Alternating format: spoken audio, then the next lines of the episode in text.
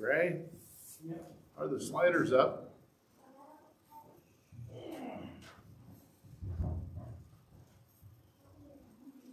Not all the way, they were about halfway. Yes. Yeah. Seemed a little quiet to me. I could yell. I could use my outdoor voice, but I've been accused of sounding like I'm yelling at people when I do that. For sure, I'm told. So, okay. and the last thing I want anybody to think is I'm yelling at you. Unless I am. But I'm not. Hey, I, I'm going to allow me to invite you to listen in on a summary of a conversation, a dialogue between the Holy Spirit and me. Um, is a conversation that started about two years ago, and uh, that's why it's going to be a summary, because otherwise we'd be here a long time. Uh, the Holy Spirit spoke to me, uh, by the way, in the same way that God speaks and communicates with all of us. Uh, as I was reading the Bible, things would uh, stand out, and I would go, oh, need to think about that. Sometimes, as I was reading other things or listening to to to other uh, things, sometimes I listen to books. By the way, uh, as I was listening to other authors, uh, words their ch- words would challenge me. Uh, at other times, it would be another uh, follower of Jesus. They would say something that make a comment that encouraged me. I go, oh, I need to keep track of that. Uh, sometimes I would have ideas, impressions that uh, made me go, hmm. Uh, one, one of my favorite authors is, uh, is a pastor in Washington, D.C. That'd be a tough town to pastor in, I would think. Uh, his name's Mark Batterson. He, he talks about how God's quiet voice echoes through different ways different means. And, and we just need to listen for the echo. And so I'm going to share with you some of the echoes. The conversation began with a, a statement that somebody else made, uh, but the Holy Spirit was one of those things the Holy Spirit just kind of tapped me on the back of the head and said, it's kind of like, this is a good thing to listen to. Now, not everybody needs a Gibbs slap. but I, some of us are more stubborn than others. Uh, and, and, basically, the, the, the, statement was this we, we have a problem in the North American church, Mark. We're stuck in immature prayer patterns. We're stuck in an immature prayer pattern. We seek results when we pray. He went on to say, We expect to receive answers, the answers we ask God to give us. We want to be heard. We measure how well our prayer times go by whether or not we feel goosebumps or some other sensation. We, we, it, our worship services are all about feeling entertained. How good was it? You know, did the did the music move me? Well, we want to be moved, and uh, okay, I'm telling you what the guy said. We're stuck in an immature prayer pattern. Now, perhaps, as soon as I said that, you're thinking to yourself, "Well, not me." You got to be talking about somebody else. If you are, you're in good company because that's the first thing I thought. Well, not me. Now, depending on who you talk to, that the term for that is denial. Um, you know, that's not me. I don't have that problem. Uh, you might have that problem. Those folks over there might have that problem, but I don't have that problem. My prayer life is fine, fantastic, even. Uh, just ask my prayer partners. They'll tell you I'm a great prayer Uh, I can't be stuck. I feel good when I pray. I don't have a problem praying. I can show you a list of all the answers I've received when I pray. And all of a sudden, it occurred to me, it occurred to me that that or the Holy Spirit said it. I'm not sure. We, sometimes when you're having these conversations, you don't know exactly who's speaking. Uh, I, one of my favorite authors, another one of my favorite authors, a guy named E. Stanley Jones, he said uh, when he started to listen to God, he, he had a whole lot more good ideas than he ever had before. So uh, when I have good ideas, I'm pretty sure it was the Holy Spirit. So this is one of my good ideas that went like this. Mark, you're stuck in an immature prayer pattern when your primary focus is focuses on receiving results when you pray. And I look back at all my answers to say, no, I'm not stuck, and all of them were exactly a description of being stuck in an immature prayer pattern. People that hear me pray think I'm doing a great job. I feel good when I pray. I get answers when I pray.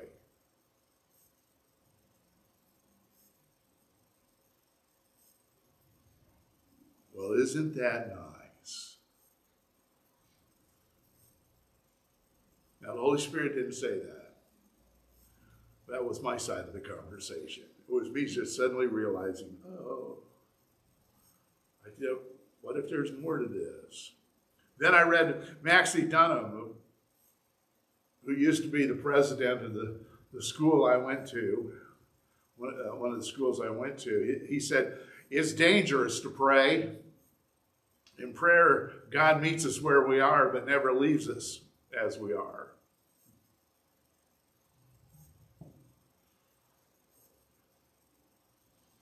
Well, then I went to my my slash our favorite, the second favorite. You know, if I can't say it's not my problem, you know, I don't have that problem.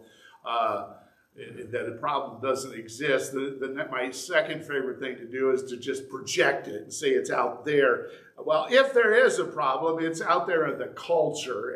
It's society. It's it's out there. It's other churches. It's those other churches. It's not can't be a Wesleyan problem.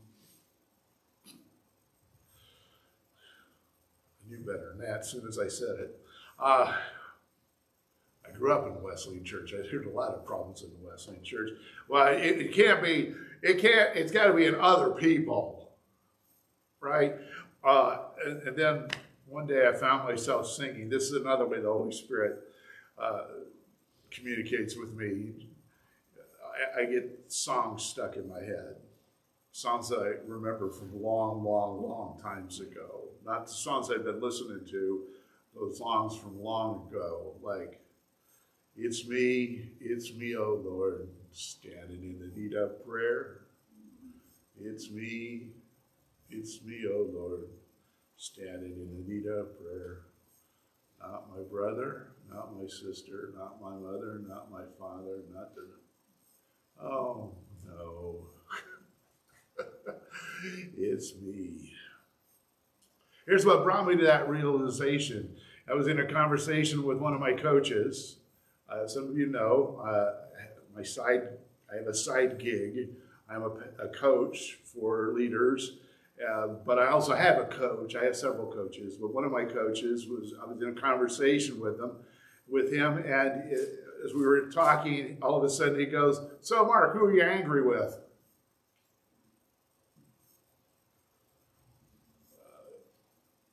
I was, it was, I was in, in, a, in an instant, instant uh, predicament. Uh, I was rock stuck between a rock and a hard place because we were in a group coaching situation, a group session.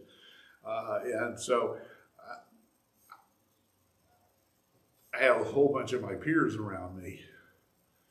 Uh, and so, what am I going to do? Well, I remember my mom and dad always told, said honesty is the best policy, right? So, uh, hiding the truth or hiding from it just makes matters worse. I've learned that over the years. Mom and dad are right. So, I said, I'm angry with God. He's allowed all these things that, that I've been frustrated about and all these things that are, that he's that have happened, and it, he doesn't seem to be doing a thing to end the chaos that's going on in my life, and I'm mad at God for not fixing stuff.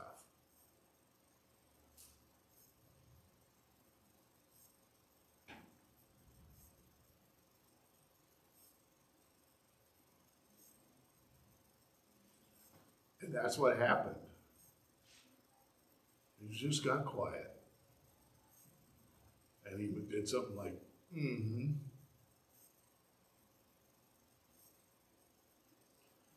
What about you guys? What about you folks? What happens when you don't receive the results you're seeking when you pray?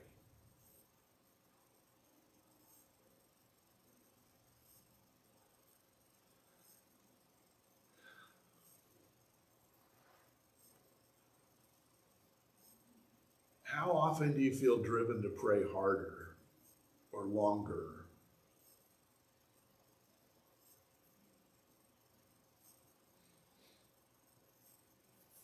What do you think about when you're alone with your list of unanswered prayers?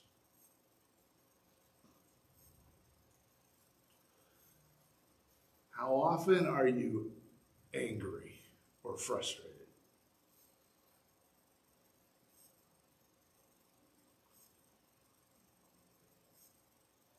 with pastors, teachers, other people in the church, other people in general,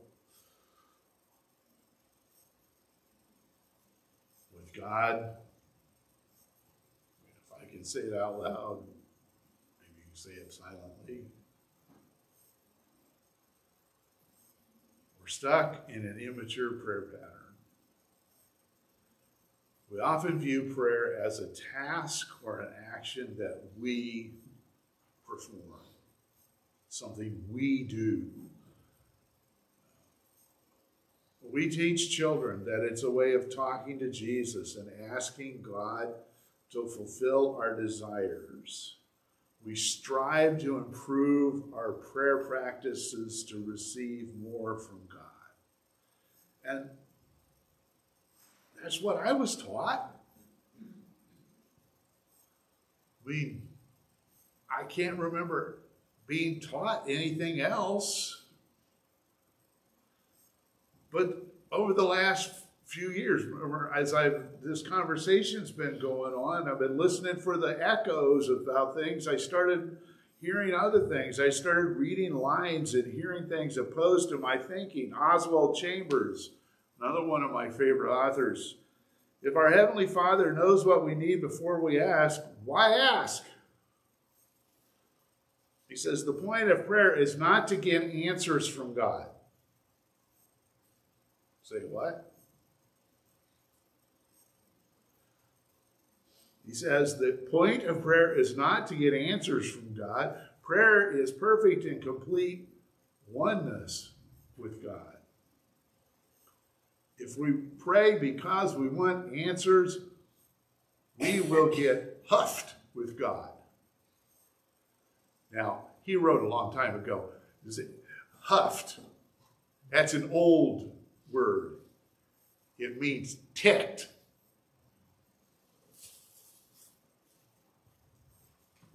Angry. There's some other words that we might use somewhere else, but not in church on Sunday morning. He also said prayer is not getting things from God. That is the most initial stage. Prayer is getting into perfect communion with God. I tell him what I know he knows, so I may get to know it as he does. So he already knows what I need. So why do I come to talk to him about it? Not to tell him my situation, but to learn from him his perspective on my situation. Oh. I began to wonder what if prayer is more than something we do? to get things from God? What if prayer is about creating a space in our lives? What if it's about creating space for us to know Jesus better and to become more like him, to begin to think and to see things from his perspective? What if the primary goal of prayer is for us to connect with Jesus and develop a stronger relationship with him? What if seeking results when I pray misses the point of praying? There are only a few times that we get in the record of Jesus' life where we find the disciples coming to Jesus and saying, Teach us something. Uh, one of those times they come to Jesus and they say to him, Teach us to pray just as John taught his disciples.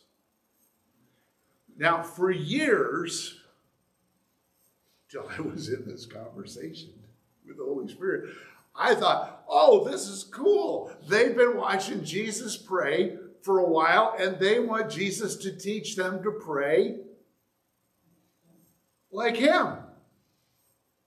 And all of a sudden, I realized I was missing half of their request. Their request is teach us to pray just as John taught his disciples. So I did some research. Come to find out, rabbis in that time would all teach their followers a specific way or prayer that would set their group off from other groups. So the Pharisees would have their way of praying, and John's disciples had their way of praying. And Jesus' disciples came to him and said, basically, give us a prayer that sets us apart from everybody else. We want to be able to pray so that when we pray, they're'll be people who go, oh, there with Jesus.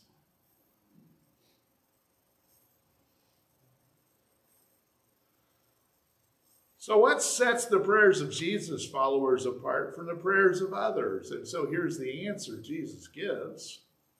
In the Sermon on the Mount, Matthew chapter 6, verses 5 through 8, it's not what they were expecting. Jesus says, when you pray, do not be like the hypocrites. For they love to pray standing in the synagogues and on the street corners to be seen by others.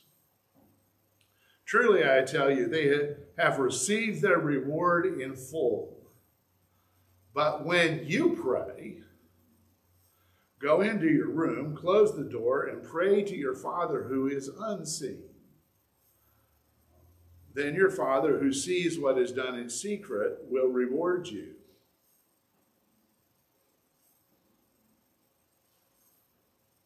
I'm just going to pause for a moment. Some of them were probably going, but Jesus, that kind of defeats the whole purpose of you giving us a prayer that will help everybody know that we're your, your disciples.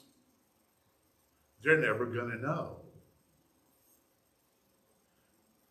To which he will say, That's the point. I'm not giving you a secret code prayer.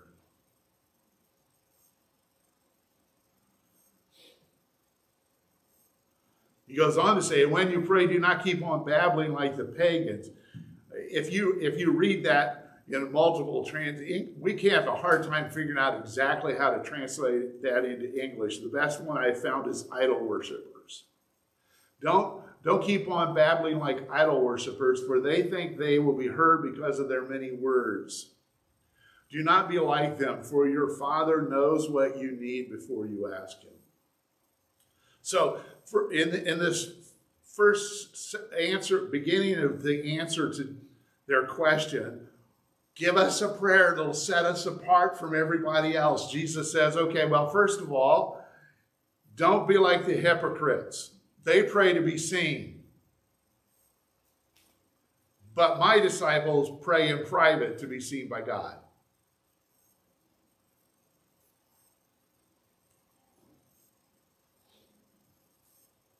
Oh.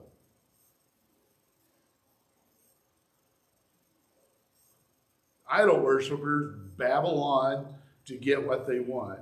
But my disciples, Jesus says, know God, know that God knows what they need before they ask. Now, one of the reasons I think idol worshippers is a good thing for us, a good translation for that is, as we've talked about this before, idol worshippers really don't need statues or temples. Idol worshippers are really any human being who worships or seeks security and comfort from anything or anyone besides God. So, whenever we're seeking security in something or someone besides God, we're worshiping an idol. Whenever we attempt to control God to gain what we want, we're idol worshippers. So even if we're praying to God in a church building and attack onto the end of that prayer in Jesus' name, amen, like it's some kind of magic formula that we're that we can use to make God do what we ask him to do in that prayer, we're an idol worshiper.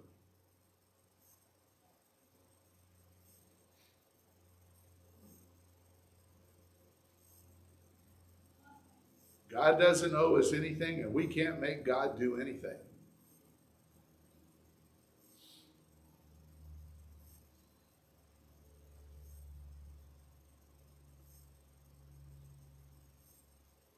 What sets the prayers of Jesus' followers apart from the prayers of others?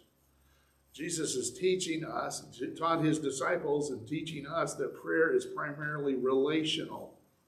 It is a relationship with God.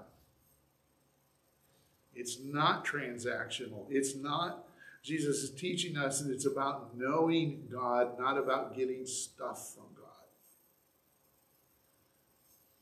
Getting answers to, is part of it, but it's a little bit part of it. Amen. Just let the man read. Don't be like those hypocrites. Max E. Dunham, again, I'm going to, great pastor and author, he says, the giver, not the gift, is what prayer is all about. It's, that's it. The giver, not the gift, is what prayer is all about. Then Jesus said, pray this way. And then the prayer that Jesus gives his follower represents how we're to approach and connect with God. And yes, there's a place in that prayer where we present our requests to Him and give our needs to Him. But it's about connecting with Him first. And in the middle of it, the, there's this line that it, the whole thing hinges on. The whole thing hinges on this line Your kingdom come, your will be done. And I was reading again a couple more authors. Henry and Richard Blackaby write Intercessors seek the mind and heart of God. Intercessors, those are people who pray for others, like Jesus does. Intercessors do not set the agenda for their prayers, God does. Without first hearing God speak, you cannot intercede.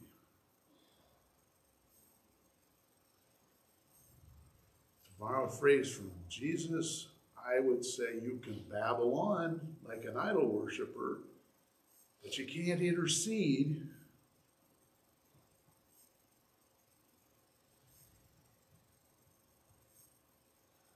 Because you're setting your own agenda and not listening to God's agenda. Mark Batterson, I mentioned him earlier pastor from Washington, D.C., says one of the biggest misconceptions about prayer is that it means outlining our agenda to God as a divine to do list for him. The true purpose of prayer is to get on into God's presence so he, so God, can outline his agenda for us.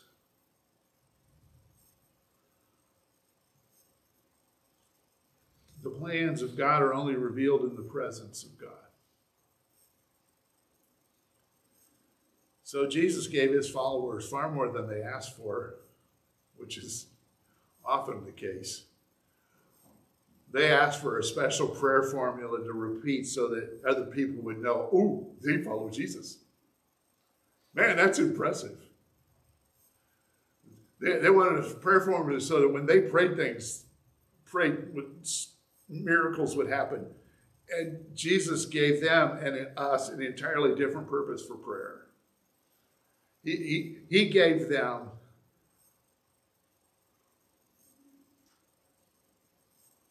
a focus on connecting with God, to know Him, to know God better, to know Jesus better, and to become more like Him. So before this conversation began, my prayers were centered around my actions. What am I doing? What can I do to make my prayers? But now I'm learning I have to unlearn things so that I can learn new things, but I am learning to follow the Holy Spirit's guidance and allowing God to love me deeply. J.D. Walt, again, another one of my favorite authors, he, he put it this way prayer is the doorway into Jesus' relationship with his Abba Father, his Father. This prayer is the house of God, which is the house of love, which is the place where miracles happen. So here's the sermon in the sentence. This is what I've learned in this two year long conversation with the Holy Spirit. Prayer is about knowing God not answers. Prayer is about knowing Jesus, not receiving answers, not about receiving results.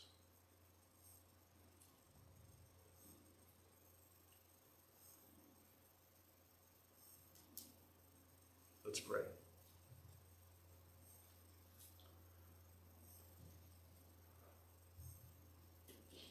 I'm going to pray this prayer as my own, and I'm going to invite you to join me. If, if it, put it in your own words and pray it for yourself, if it's appropriate.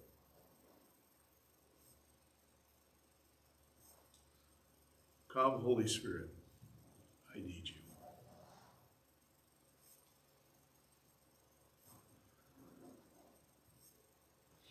I'm here to be reoriented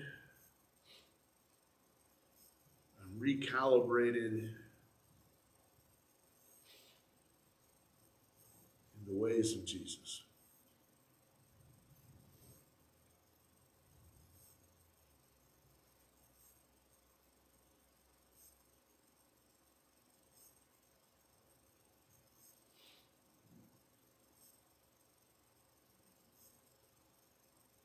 I received knowing Jesus deeply.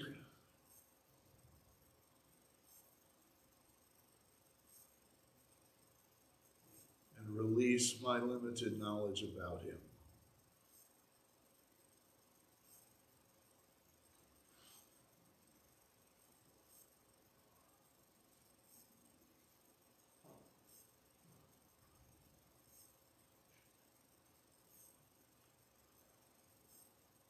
I receive your indwelling.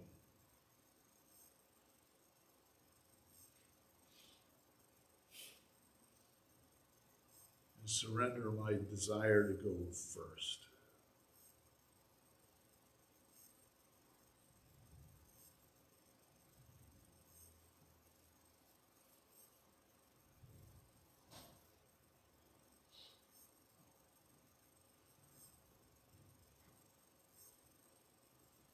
Ready for you to lead me.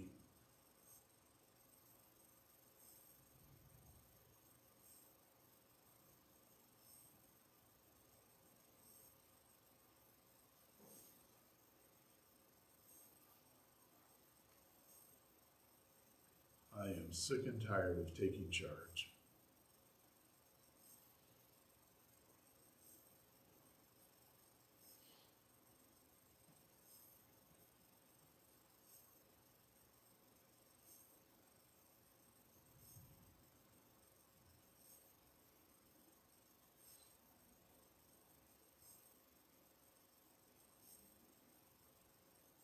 Amen.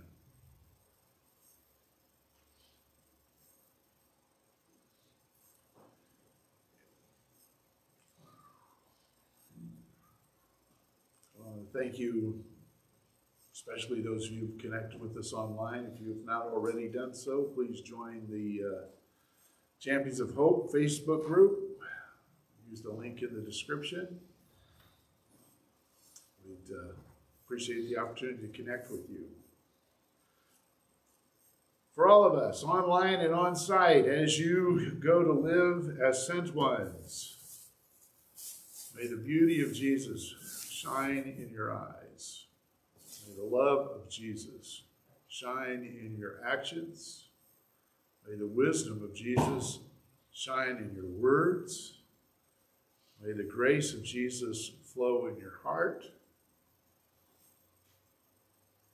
because you've spent time with him. Amen. Go. You are sent.